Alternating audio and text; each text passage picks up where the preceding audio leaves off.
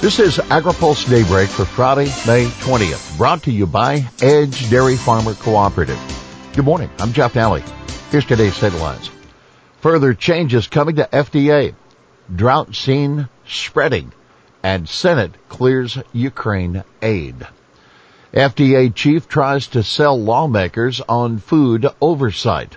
FDA Commissioner Robert Califf is trying to assure lawmakers that he's going to prioritize beefing up the food side of the agency. However, he's got work to do to win over key members of the committee that determines the agency's funding.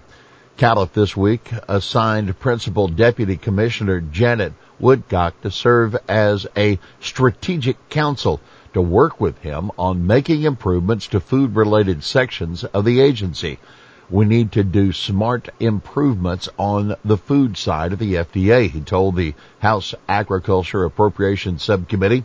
But Connecticut Democrat Rosa DeLauro, who chairs the full Appropriations Committee, charged that Woodcock mishandled the infant formula issue while serving as acting FDA commissioner. Representative David Valadao, the California Republican, also said he was hearing concerns about Woodcock's new assignment. Help me understand the rationale of this decision, Valadao said.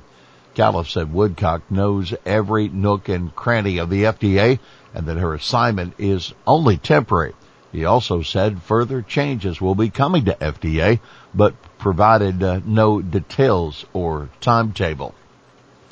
Drought news gets worse. There appears to be little hope for improvement anytime soon of the dry conditions that plague the plains and the west. The new U.S. seasonal drought outlook projects that the drought will spread across Iowa over the summer while expanding in South Dakota, Nebraska, and Kansas. The U.S. is seeing its third consecutive year of La Nina, a climate phenomenon fueled by cooling waters in the equatorial Pacific protracted La Ninas tend to be accompanied and even followed by enhanced drought coverage, especially west of the Mississippi, said the author of the weekly U.S. Drought Monitor, Brad Rippey. So it's consistent with climatological studies that we would see some eastward and northward expansion or intensification of drought. This week's drought monitor shows that moderate to exceptional drought has expanded in Colorado and the extreme to exceptional drought has spread in Kansas. The southern plains continue to bake, temperatures soaring over 100 degrees in places. Why it matters? Well, the U.S. winter wheat crop is already in trouble and the ongoing drought does not bode well for getting the next crop in either. At the same time, areas of the upper Midwest have been so wet that farmers are having trouble getting corn and spring wheat crops planted. We'll have more AgriPulse Daybreak after this. AgriPulse Daybreak is sponsored by Edge Dairy Farmer Cooperative, the third largest dairy cooperative in the country based on milk volume. Edge is a powerful advocate of Washington for farmers throughout the Midwest. Dairy farmers have always been leaders in caring for the environment, and they continue to lead in addressing changing climate conditions.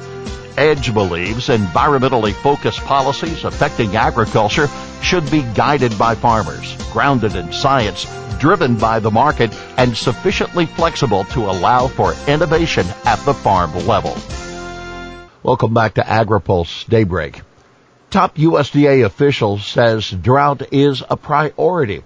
Gloria Montano Greene, USDA Deputy Undersecretary for Farm Production and Conservation, says USDA is doing what it can to provide short-term relief to farmers at the same time the department tries to help producers make their farms more resilient. We're looking at the tools that we can currently have and the programs we have, she said in an AgriPulse Newsmakers interview. It's an all hands on deck situation. Newsmakers will be available later today at agripulse.com. Haaland questioned on drought and wildfires. Senator Maria Cantwell, a Washington Democrat, used a Senate hearing yesterday to grill Interior Secretary Deb Haaland on drought conditions in the quote agriculture basin of Washington and said she's worried about the impact on wheat growers given the ongoing war in Ukraine, suggesting a proposal for additional funding and research for aquifer recharge.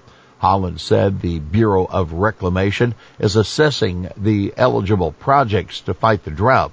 Cantwell said researching aquifer recharge, quote, is a great idea, but, quote, we need to get on it quickly. By the way, Cantwell also pressed Haaland to work with the National Oceanic and Atmospheric Administration to improve forecasting capabilities while fighting wildfires. Cantwell said inadequate forecasting for conditions like high wind has led to firefighter fatalities. Haaland said better forecasting can help and that she will reach out to NOAA on the issue. Ukraine supplemental headed to Biden's desk. A $40 billion supplemental spending bill to address the war in Ukraine won final passage in the Senate 86 to 11 yesterday. The measure included 4.3 billion for the U.S. Agency for International Development for international food aid and humanitarian assistance. Another 20 million earmarked for the USDA Bill Emerson Humanitarian Trust, an account used to buy U.S. commodities for food aid.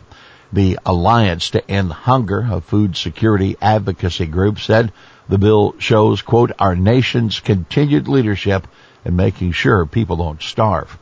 Now, take note, a number of ag provisions proposed by the White House were dropped from the package after failing to gain traction in Congress, and that includes a measure to raise the marketing loan rates and pay farmers $10 an acre to double crop soybeans and wheat. Ukrainian farmers get fertilizer aid. The Norwegian fertilizer giant Yara International managed to get about 200 truckloads of fertilizer to Ukrainian farmers, many of whom were desperately short on the input for their spring crops this year. Wealthy nations and private companies need to step and do more to support Ukrainian farmers and the country as a whole. Yara president and CEO Svein Tore Holsether told BBC World News in an interview yesterday. Meanwhile, the UN Food and Agriculture Organization is helping Ukrainians produce potatoes FAO distributed 862 metric tons of seed potatoes to 17,740 households in time for spring planting. U.S. soy trade gets boost from China and Egypt. Export sales for old crop soybeans for 2021-22 delivery jumped in the second week of May uh, to almost 758,000 metric tons. It's a 65% increase from the four week average, thanks primarily to Chinese purchases of over 392,000 tons. Fiscal exports were stronger for the week of May 6 to 12 at 957,000 plus tons. That including shipments of 271,000 tons to Egypt and almost 231,000 tons to China, Mexico, Indonesia, and the Netherlands, other major importing countries. Well, here's today's He Said It. There is a need for consistent leadership and the right resources for people to get their work done. That FDA Commissioner Robert Califf on shortcomings of the agency's food regulation. Well, that's Daybreak for this Friday, May 20th. Brought to you by Edge Dairy Farmer Cooperative. For the latest news out of Washington, D.C., visit agripulse.com for AgriPulse Daybreak. I'm Jeff Dowling.